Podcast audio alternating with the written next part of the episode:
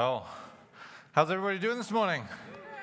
Good. Thank you for that audible acknowledgement that you're okay, because, yeah, preaching again now that you can't see people's faces, I'll just assume you're having a great time, unless you tell me otherwise, unless you tell me to be quiet. Uh, if we haven't met, my name's Andy, uh, my wife's Camilla, uh, we're on the leadership team here at Oceanside Church, and just amazing to be uh, preaching the word with you again here this morning. Uh, it's so amazing to have so many people still coming out and joining us. Again, I think the best thing about preaching today is I get to take my mask off and breathe for a little bit while we preach, and that's awesome. And uh, hello to you, everyone who's joining us online as well. Uh, we hope to see you soon at some point. But uh, Today, uh, today, as uh, we preach, we're going to be finishing up the Acts series before we go uh, and explore Christmas and then into January twenty twenty-two. Is it twenty twenty-two this time around? Wow, we're getting old fast, aren't we? Um, It's going to be twenty twenty-two. We're going to be launching a new preaching series. I'm excited to share with you from Acts here today. Now, have you ever come across uh, that right person at just the right time? Maybe it was when you met your partner and you look back and it was just this sort of chance encounter. Your eyes met across the room and it was just like fate put you together. Do we have any couples like that here this morning? Oh, Ted. There's only one couple here this morning. Ted and Marna. Fate put you guys together. That's perfect. Or, you know, maybe it was when you, you met your best friend. Maybe you were sort of at a store looking at the same obscure thing. You're like, you're into this? I'm into this. Let's be friends. Okay. Or maybe, you know, you were stuck in the middle of nowhere. Maybe your car broke down and someone came across at just the right time with just the right tool to fix your car and get you back on the road. You know, these these uh, these types of, of interactions happen all throughout Christmas movies. You know, we're getting into the Christmas season, and that seems movies love telling us this story of chance encounters that change people forever. And you certainly have a, a time after one of those encounters in a movie where they go, is this fate? Is this meant to be? And they go, yeah, it's meant to be. Maybe you and I watch different movies, but this that's the type of movie that I watch or am forced to watch by my lovely wife. That's the truth. I haven't seen an action movie in a long time. Um, But you get those. We we love those kind of movies that just put people together, put these chance encounters together, and things just work out. Things just blossom and go from there. And you certainly get those people in life, right? You get those people who are who are putting things together all the, all the time and saying, I was like, oh, it was just fate. It was just meant to be. You know, I went to the store, and there was a perfectly ripe avocado there. And, it, you know, my dip was just meant to be. Taste it. Taste and see how, how fate has brought this avocado and this salad together.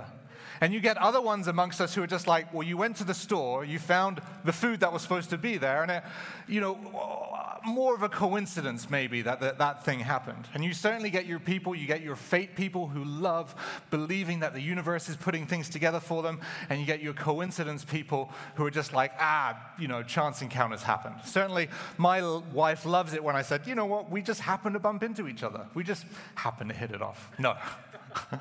I like to believe that God put us together as well. Sound good? Amen. We'll stick to that line of things. You know, and why that's come to mind for me over, over recent weeks, just thinking about the preach that I get to share with you guys today here, is that actually all over Acts, as I've been reading through a couple times through just the early church history of what God did through his people and through the church at the time, you get these different kind of interactions happening within Acts. You get these interactions of them preaching the gospel and them sharing the word, where it's just obviously what they do. It tells us in some parts of Acts, I, I haven't got it on the screen for us this morning, but it tells you, you know, that it was Paul's custom, or was the apostles' custom, to go into the temple on the weekend, on the Sabbath day, and, and preach the gospel. They did it every week. It wasn't fate. It wasn't meant to be. It was just their habit. It was just what they did week in, week out. They shared the gospel, and they loved doing that. And people responded to the gospel in those times as well. But at the times, the other times we see in Acts is where God is putting chance encounters together. Maybe chance encounters is the wrong way to say it, because God is actually thrusting two groups of people together to say, hey, you guys need to talk to each other. You guys need to meet, and something's going to happen today. Today, as we delve into what it means to preach the gospel and what it means to get the message out there for the gospel, there was one part in Acts that just kept grabbing my attention, and it was one of these times. It wasn't the times where, you know, Paul was sort of taken prisoner and he was forced, he was put on trial, and he had to give an account of why he was there, and he preached the gospel then. It wasn't one of the, the weekend Sabbath meetings where he preached the gospel. It wasn't one of those. No, it was somebody else where the Holy Spirit, where an angel, in fact, interrupted and said, hey, you need to go over here and tell that person the good news. Um, we're going to be this morning in Acts ten. So if you have your Bible with you this morning, uh, you can just open it to Acts ten. You can stay there. We might mention a couple other verses uh, during this time, but we're going to be in Acts ten. And again, this is the story of God thrusting two groups of people together. I'm going to have a little swig of water, and perhaps let's pray before we uh, read the word. Lord God, we just thank you for your truth that is will be on display here this morning, Lord God. We thank you, Lord, that when we get to open your word, we see truth in its purest form because it's truth from you, Lord God. I just pray this morning as we delve into that, as we read your word, as we preach your word, Lord God, would you just sow that seed in our hearts of what you want us to receive from it this morning? There's so many different things that we could say. There's so many directions that we could go, but we want to hear what you've got for us today. Amen.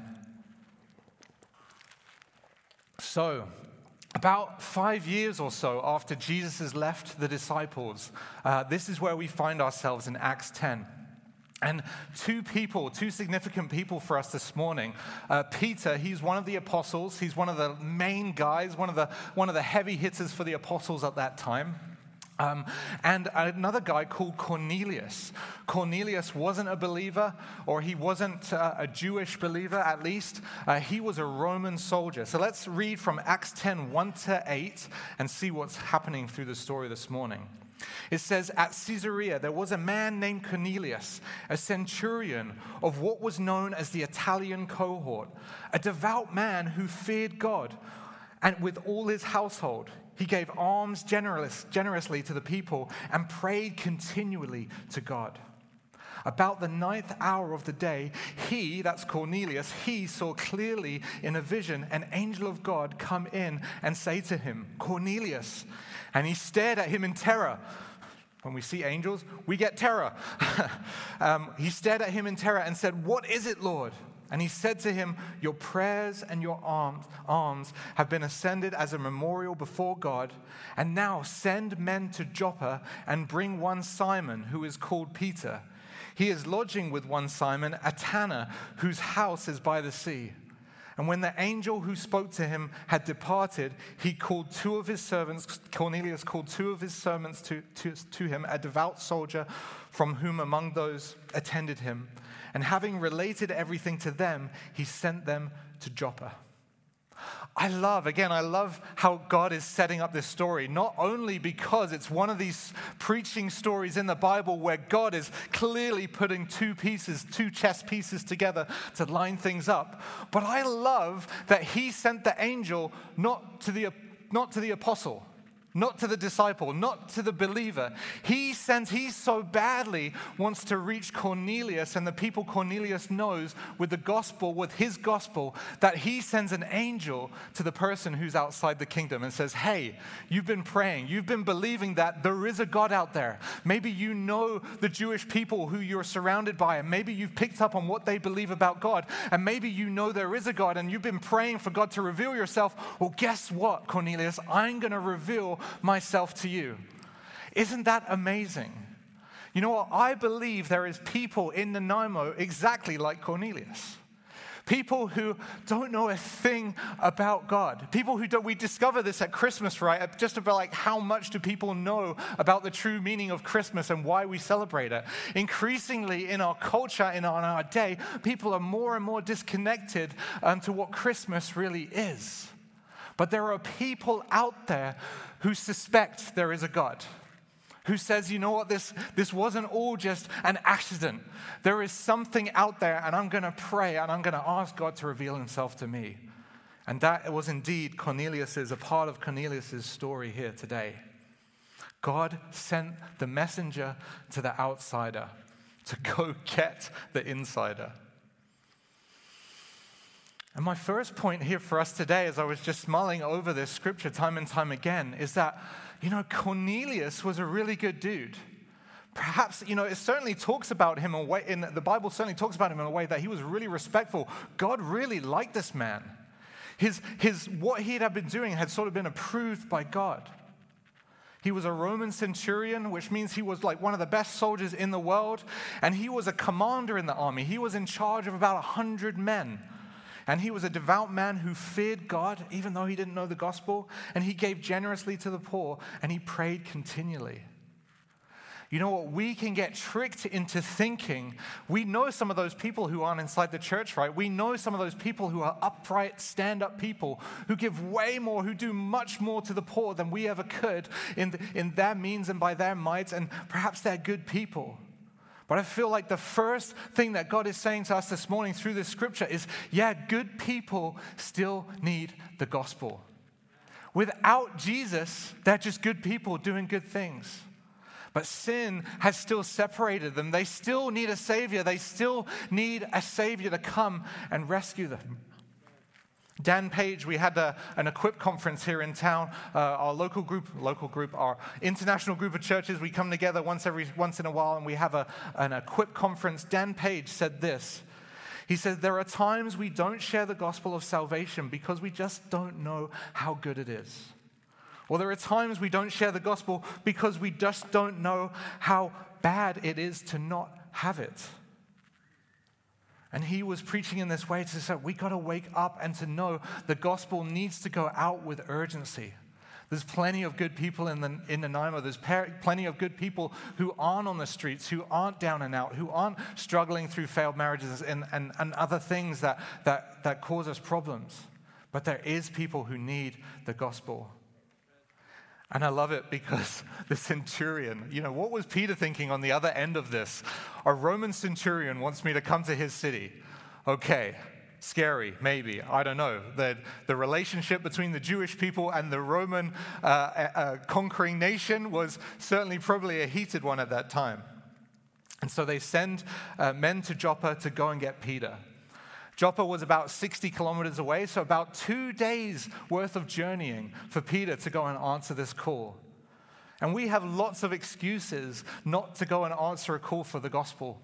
We are busy people living in a busy time. We have our, you know, I've got AirPods, I love them, I put them in when I go to the store, and I get to ignore everybody in the store because they know, they can see I got my headphones in. I think one of the things that God is reaching out to me and asking me about is like, are you available enough to preach the gospel? Are you available enough to respond to someone's request? Certainly Paul had to respond, and he traveled two days to get there, and then we think he was a bit there for probably the better part of a week as well, ministering to Cornelius and his household. Just skipping ahead a little bit, you can go read the rest of the story this week about what God was saying to Peter on the other side. But it says in Acts ten from twenty-nine, we pick up the story. It says, so when I, and Pete, this is Peter speaking, he says, so when I was sent for, I came without objection. And I ask you, okay, I ask you, Cornelius, why you sent for me? And Cornelius says this, he says, four days ago, about this hour, I was praying in my house at the ninth hour, and behold, a man stood before me in bright clothing and said, Cornelius, your prayer has been heard, and your alms have been remembered before God. Send therefore to Joppa and ask for Simon, who is called Peter. He is lodging in the house of Simon, a tanner by the sea. So I sent for you at once, and you, you, you have been kind enough to come. Now, therefore, we are all here in the presence of God to hear all that you have been commanded by the Lord. I love these last two verses that, that, that the centurion is reading out here. Have you ever come across an audience like that? Hey, we don't know God, but we really want you to tell us about him. It says, it tells us a few things. It's first of all, they think of Peter as a kind person. You have been kind enough to come. And obviously he had. He had gone the extra mile to come and be with these people. Church, we need to be kind to the world around us. They need to see us as kind so they can receive what we have to share. The next piece of the perfect audience, you couldn't wish for a better audience here, was that they said the presence of God is here. Now, therefore, we are here in the presence of God. We believe that God is here. Certainly, if you had just seen an angel, you'd probably still think the presence of God was around and you were in his presence. They knew that something was happening. And then they said, we want to hear everything. We want to hear all that Jesus has commanded you. And as I was thinking about this, it's like that audience is kind of unattainable. I don't know if even I have quite that eager audience before me here this morning. Certainly, I'm probably not that as the same kind of eagerness when I hear somebody else preach. You know, it's a, we do this week in, week out, but they were on the edge of their seats. They knew that God was lining up something to happen. And we could just push that aside. We could just say, you know what, that was a unique time. God sent an angel. Of course, they were expecting to hear something hugely profound. But I couldn't move past this without thinking a little bit more about what God is trying to tell us through this story. You know, why did God include this here? And my second point for us this morning here is that listening to the Holy Spirit gives us a favorable audience. Maybe you've tried to share the gospel with people around you. Maybe you've just gone at it, you know, I'm going to do it. Maybe you came out of that youth conference, or you came out of that, that new book you read, or maybe you're just on fire after a Sunday service and you just go and you shout and the audience isn't too receptive to you. Or maybe you do. You know, it's a mixed bag kind of thing. But I want to say that if we're attentive to the Holy Spirit, if we are asking God, hey, God, who do you want me to go to? That we actually might have favorable audiences. People like Cornelius who are living within our city, who are asking, God, reveal yourself to me. Church, we are to be that revelation for those people around us.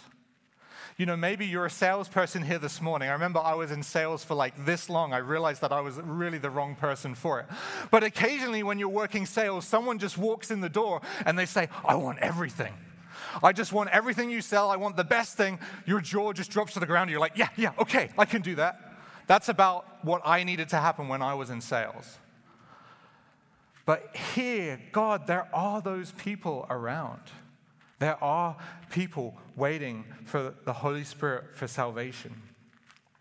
You know, as well, I'm not a big E evangelist. We see, you know, evangelist is sort of a type of gifting we see in the Bible. There are people amongst us, people at church here today, who have the gift of evangelism. No one's particularly said that over me, but you've got your Billy Grahams and then you've got the rest of us. And now, while I might not be gifted as much as Billy Graham, I have been gifted with the same amount of something else that Billy Graham has. And the thing that I have been gifted with is the ability to be obedient to the Holy Spirit in the same way that Billy Graham was, or the same way that anybody else was. You know, church, we have the same Holy Spirit that was directing the, the disciples around uh, the New Testament. We have the same Holy Spirit that put people in the right place at the right time. The key difference sometimes in our lives is that some people are saying yes to the Holy Spirit and some people aren't hearing the Holy Spirit or saying no. Church, you might not be called to stand up in front of masses, but you have the ability to hear God's call over one person's life, over the person at work, over the person at the cash register, at the person on the street, if we just stop enough to listen. We're so worried about the big battles. We're so worried about the loudest opponents to God's kingdom in our culture that we forget those who are searching, who are quietly waiting for God to reveal himself through you and I. Can we live in obedience to the Holy Spirit, people? Yeah, we can. Another example here, you can turn here as well, is in Acts sixteen. We see this time flipping over to the Apostle Paul and someone he was traveling with. It says they went through the regions and having been forbidden by the Holy Spirit to speak the word in Asia. And when they came to Mysia, they, they, they attempted to go into Bithynia, but the Spirit of Jesus did not allow them. So passing Mysia, they went to the town of Troas, and the vision appeared to Paul in the night. A man, so a vision appeared to Paul in the night. A man of Macedonia was standing there, urging him and saying, come over to Macedonia and help us. And when Paul had seen the vision, immediately we sought to go into Macedonia, concluding that God had called us to preach the gospel to them. how obvious did God need to be with the Apostle Paul? You, you think the Apostle Paul should have had a, a, a less obvious communication. It's like, oh, I'm just feeling we should go into here. It's kind of funny to see the disciples like going over here and saying, oh, no, that didn't work. Going over here, ah, oh, Jesus won't let us go in there. And then God is needing to be so obvious to the Apostle Paul that he gives him the clearest vision possible of where he needs to go next. Again, church, this is open to us. We can ask God for direction as we go. Maybe you feel lost on the, on the next person to share the gospel with or the next uh, door to walk through. We can ask God for these visions. Reading on to verse uh, eleven, or sorry, um, verse thirteen. Uh, and on the Sabbath day, so they arrived at these cities, and on the Sabbath day, we went outside to the gate to the riverside where we supposed that there was a place of prayer. You know, probably a place of prayer over here. Let's go here. And we sat down and we spoke to the women who had come to gather. And verse fourteen says, and one who heard us was a woman named Lydia from the city of, how do you say that? I don't know. Bill? No.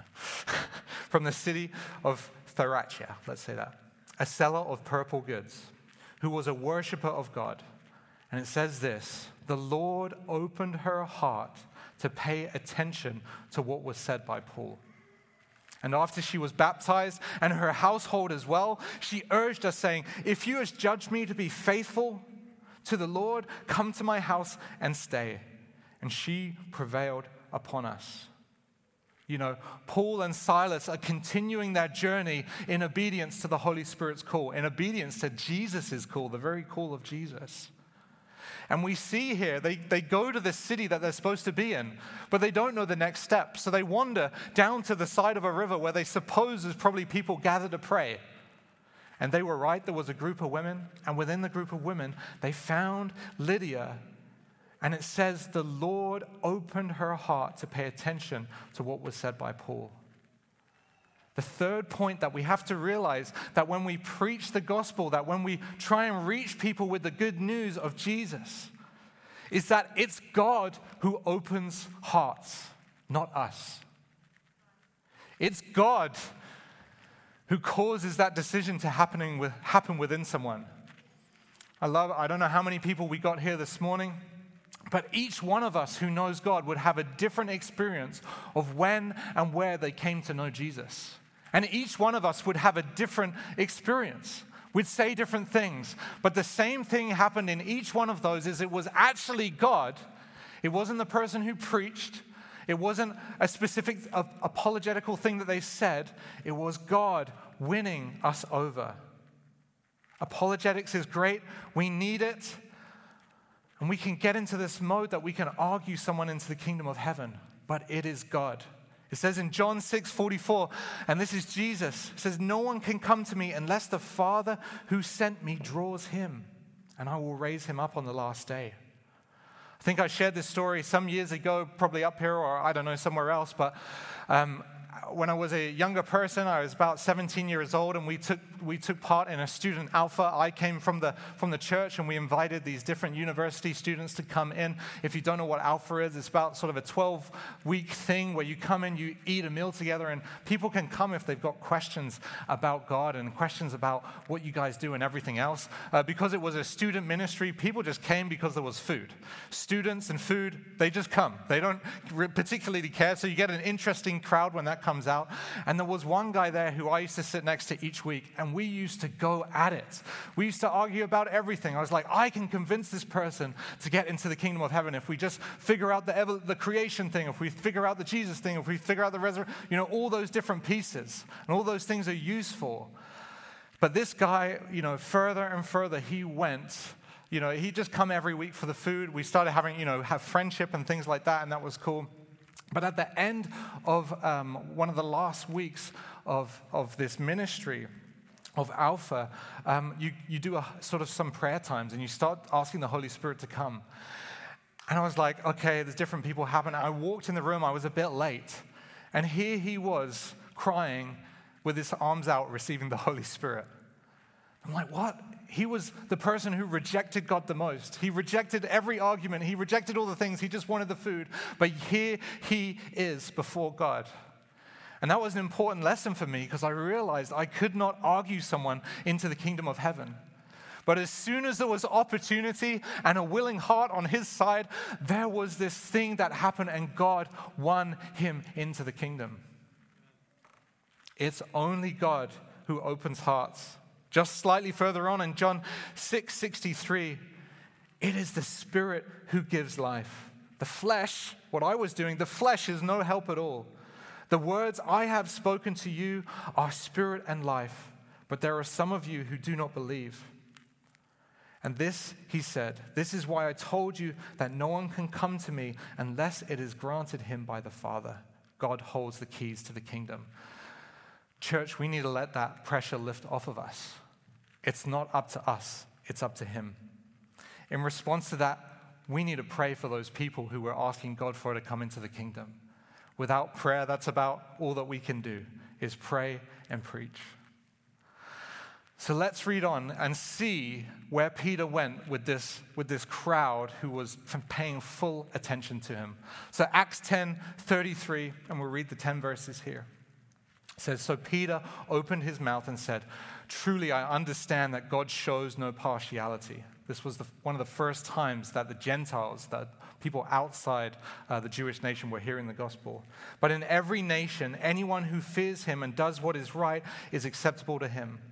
And for the word that he sent to Israel, preaching the good news of peace through Jesus Christ, he is the Lord of all. You yourselves know what happened all throughout Judea, beginning from Galilee after the baptism that John proclaimed, and how God anointed Jesus of Nazareth with the Holy Spirit and with power. He went around doing good, healing all who were oppressed by the devil, for God was with him. We are witnesses to all that he did, both in the country of the Jews and in Jerusalem. They put him to death by hanging him on a tree. But God, God raised him up on the third day and made him appear, not to all the people, but to us who had been chosen by God as witnesses, who ate and drank with him after he rose from the dead. And he commanded us to preach to the people and testify that he is the one appointed by God to judge the living and the dead. To him, all the prophets bear witness that everyone who believes in him receives the forgiveness of sins through his name. And just ending here in verse forty-four, it says, while Peter was saying these things, the Holy Spirit fell on all who heard the word. It's interesting. I, I like one of the things I did was, you know, try and try and look at every time they sort of preach the gospel in Acts and try and come up, okay, what's the formula of what they did? How did they do it? Because that should be exactly how we're supposed to do it. Uh, in my research and in my failing to do that, happily I found someone else who had done the research. Greg Gilbert said this in summary about how the early church preached the gospel. It says, since the earliest Christians announced the good news about Jesus, it has been organized around these four questions. Who made us and to who are we accountable? What is our problem? What is God's solution to our problem? And how can I be included in his solution? Four little things. These are four things that we talk about all the time. Who, you know, who has made us and who are we accountable to? We believe that is God, God the Father, God who created the world. What is our problem? Our problem is sin. You know, I think at this time in history, I don't know, again, if it's just where I am in life as a parent, as I look at the world differently to how I grew up with, maybe maybe this is the same thing that all people go through, but I feel like at this time, it's not very hard to convince people that something is wrong with the world. Would you agree? Well, sitting here with Mark's here this morning, something is off. Something isn't right. Convincing people that something wrong is wrong is not hard. Even the people on the opposite end of beliefs of us believe there is all sorts of stuff with, wrong with the world. Even the fact that people believe that they were created wrong, or that the climate is wrong, or that the plague or the political di- division that's at fever pitch, it's all wrong. Everybody has different solutions to that, but it's all wrong. People know it's wrong. And I believe, church, that this is an opportunity for us to say, yeah, the world is broken, don't you see? Doesn't it feel like something is wrong here? Doesn't it feel like it shouldn't be this way? And you'll have people there that just said, yeah, well, this is this is the way it works. You know, you add all these people together, all these humans together, and this is what happens. But if someone believes in God and someone believes that there is a broken world before them, then we can introduce them to a solution. Again, I think that something has changed in the last number of years from, from when I was maybe fifteen years old growing up at school. Again, maybe this is just a growing up thing, but I feel like people are more open in this age to spirituality than they've ever been. In the early two thousands, it was like, we maybe it was a British thing, or like, we figured out everything. We don't need the church. We don't need spirituality. Today, wherever you go in Nanaimo, there's spirituality happening everywhere. The, maybe the agnostic view or the atheist view is probably a minority view amongst us. Who made us and who are we accountable? God. What is our problem? We turn from God and we chose sin. In verse thirty-eight, he men- Peter mentions that those who were oppressed by the devil. And what is God's solution to the problem? Well, he starts talking about Jesus. Verse thirty-eight says, God anointed Jesus of Nazareth with the Holy Spirit and with power. He went around doing good and healing all those who were oppressed by the devil, for God was with him. They put him on a, to death by hanging him on a tree, but God raised him on the third day and made him appear. It says in Romans five, verse eight, but God shows his love for us that while we were still sinners, Christ died for us. The last question of how can I be included in this solution? It's believing in Jesus. Peter ends with this. He says, everyone who believes in him receives the forgiveness of sins through his name. Church, we need to publicly live out the answer to these four questions in our lives. If we're not displaying these answers to the world around us, if we're not giving these answers, if we're not, it's different in every context on how to reach people and how to explain it. People are at all sorts of different levels of, of where they are in agreement or disagreement to it. But we need to live in the truth of those four answers. There's a guy, a Scottish guy, Leslie Newbigin, who said this in, in research. He says, what we have today is a pagan society whose public life is ruled by beliefs which are false. And because it's not a pre-Christian paganism, but a paganism that's actually born out of the rejection of Christianity, it's far tougher and more resistant to the gospel than the pre-Christian paganism with which those foreign uh, missionaries have been at contact with recently. Here, without possibility of question, is the most challenging missionary frontier of our time. That's a hard thing to hear. It's a challenging environment. We live in a culture that has not just not heard about the gospel, but has ultimately comes from a place of rejecting the gospel and now sees themselves as going past it. So how are we to win people in this season if you're not a big evangelist, if you're just a regular person like you and me? My point number five here is that we need to be friends with people. And we need to know what God has done for us. I would argue that most of us are here today because a genuine friendship, a person introduced you to Jesus. I know some of the testimonies that are out there that that is indeed true. Maybe some of you were saved from a, from a bigger meeting or something like that, but most of us were saved through a true friend introducing us to the gospel. And as you live in genuine friendship with the unbelievers who are out there, with the people who need to receive God's mercy, they will see how you live in the truth of those four questions. That, hey, that guy goes to church every week. What does he do? I don't know much about the church, but oh, he, be- he believes there's a God and he believes uh, in all of this stuff. You know what? As the world sees you go through trials, when that person goes through a trial one day, they're going to see the difference between how the world responds to trial and how the church responds to trial. It says, it came up in the prayer meeting this morning, but it says that we have a hope We have a hope that can't be robbed away from us. Actually, Peter himself, writing in First Peter three, verse fifteen, so same guy, different, different part of the Bible, but it says, "But in your hearts honor Christ, the Lord is holy, always being prepared to make a defense to anyone who asks you the reason for the hope that is in you." Not the reason for the apologetics that is within you, not the reason for the science that you believe or don't believe or any of that stuff, but for the hope that is in you. Are we living hope-filled lives? Are we living lives that are full of this hope, that are on display, that will get under the skin of people, not in a bad way, in a good way, get under the skin of people and say, what does that person have that I don't? And the, the last part of this, we need to know what God has done for us. It's easy how you can forget what God has done throughout your life, right? Um, we had Ivor Lewis preach here a few few weeks ago, maybe a month ago. He came up from Victoria and he preached on miracles.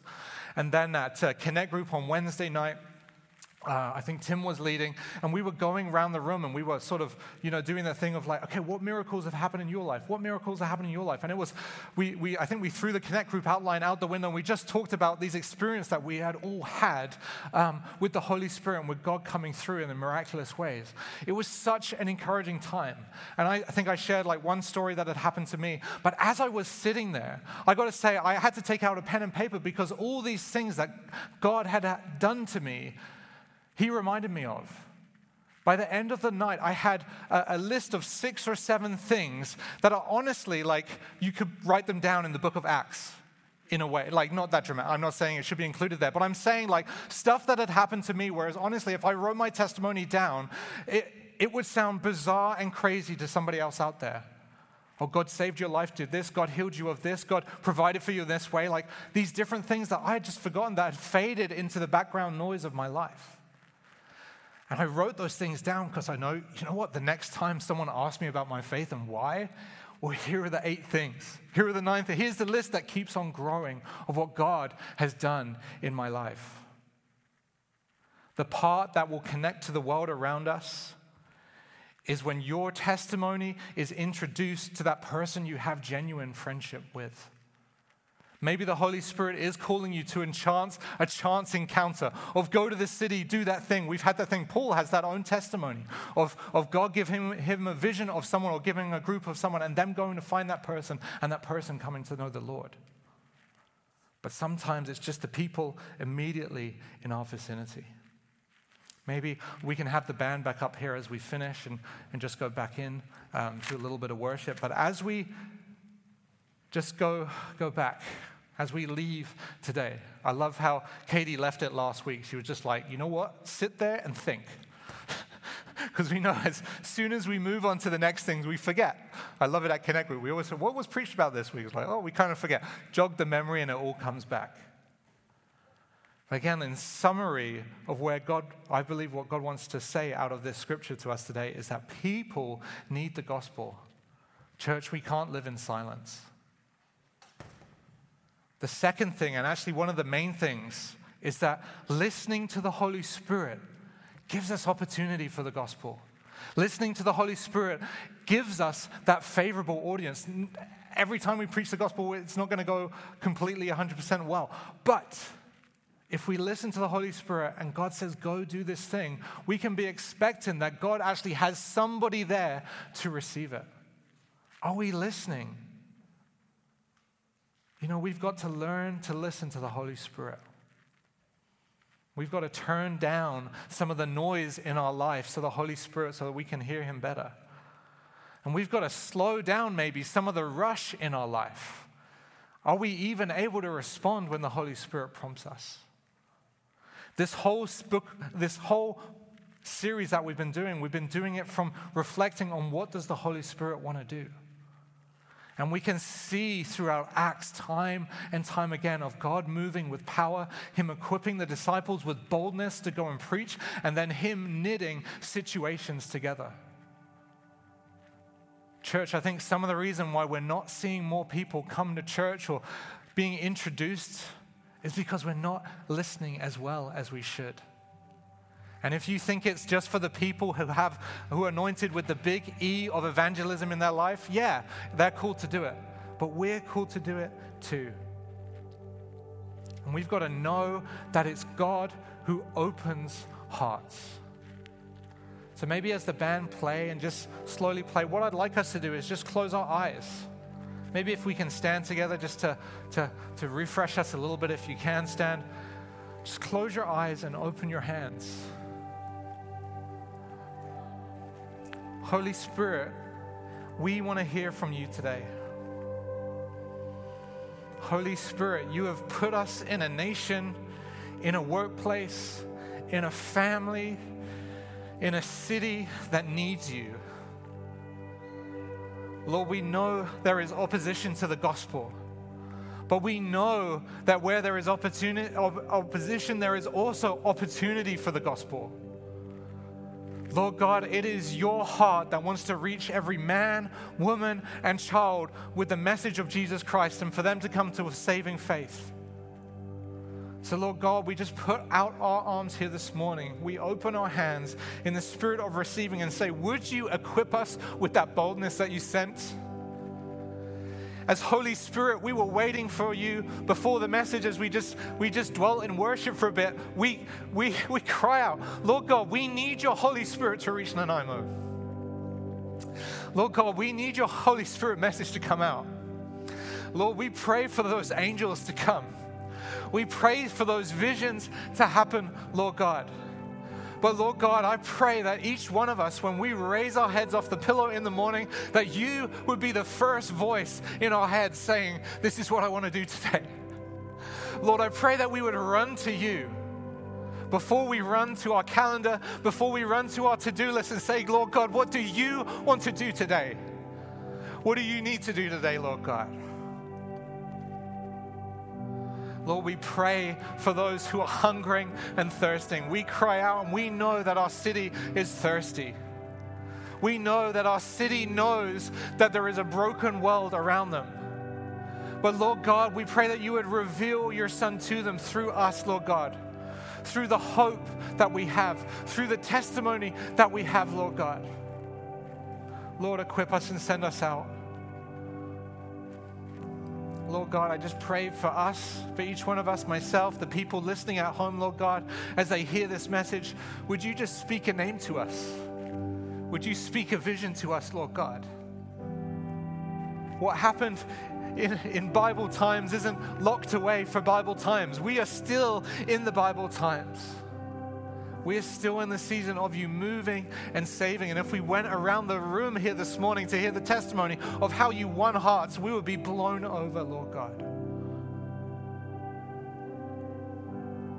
Lord, I pray for my friends here this morning that you would equip them. Equip them, Lord God. Remind us why we're here.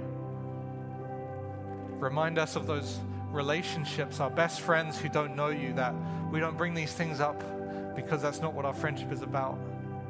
Lord God, I pray that you would start to show the living hope that was in us to them, Lord God. Thank you, Lord, that you have won us. Thank you, Lord, that you have rescued us. May we not stay silent, Lord.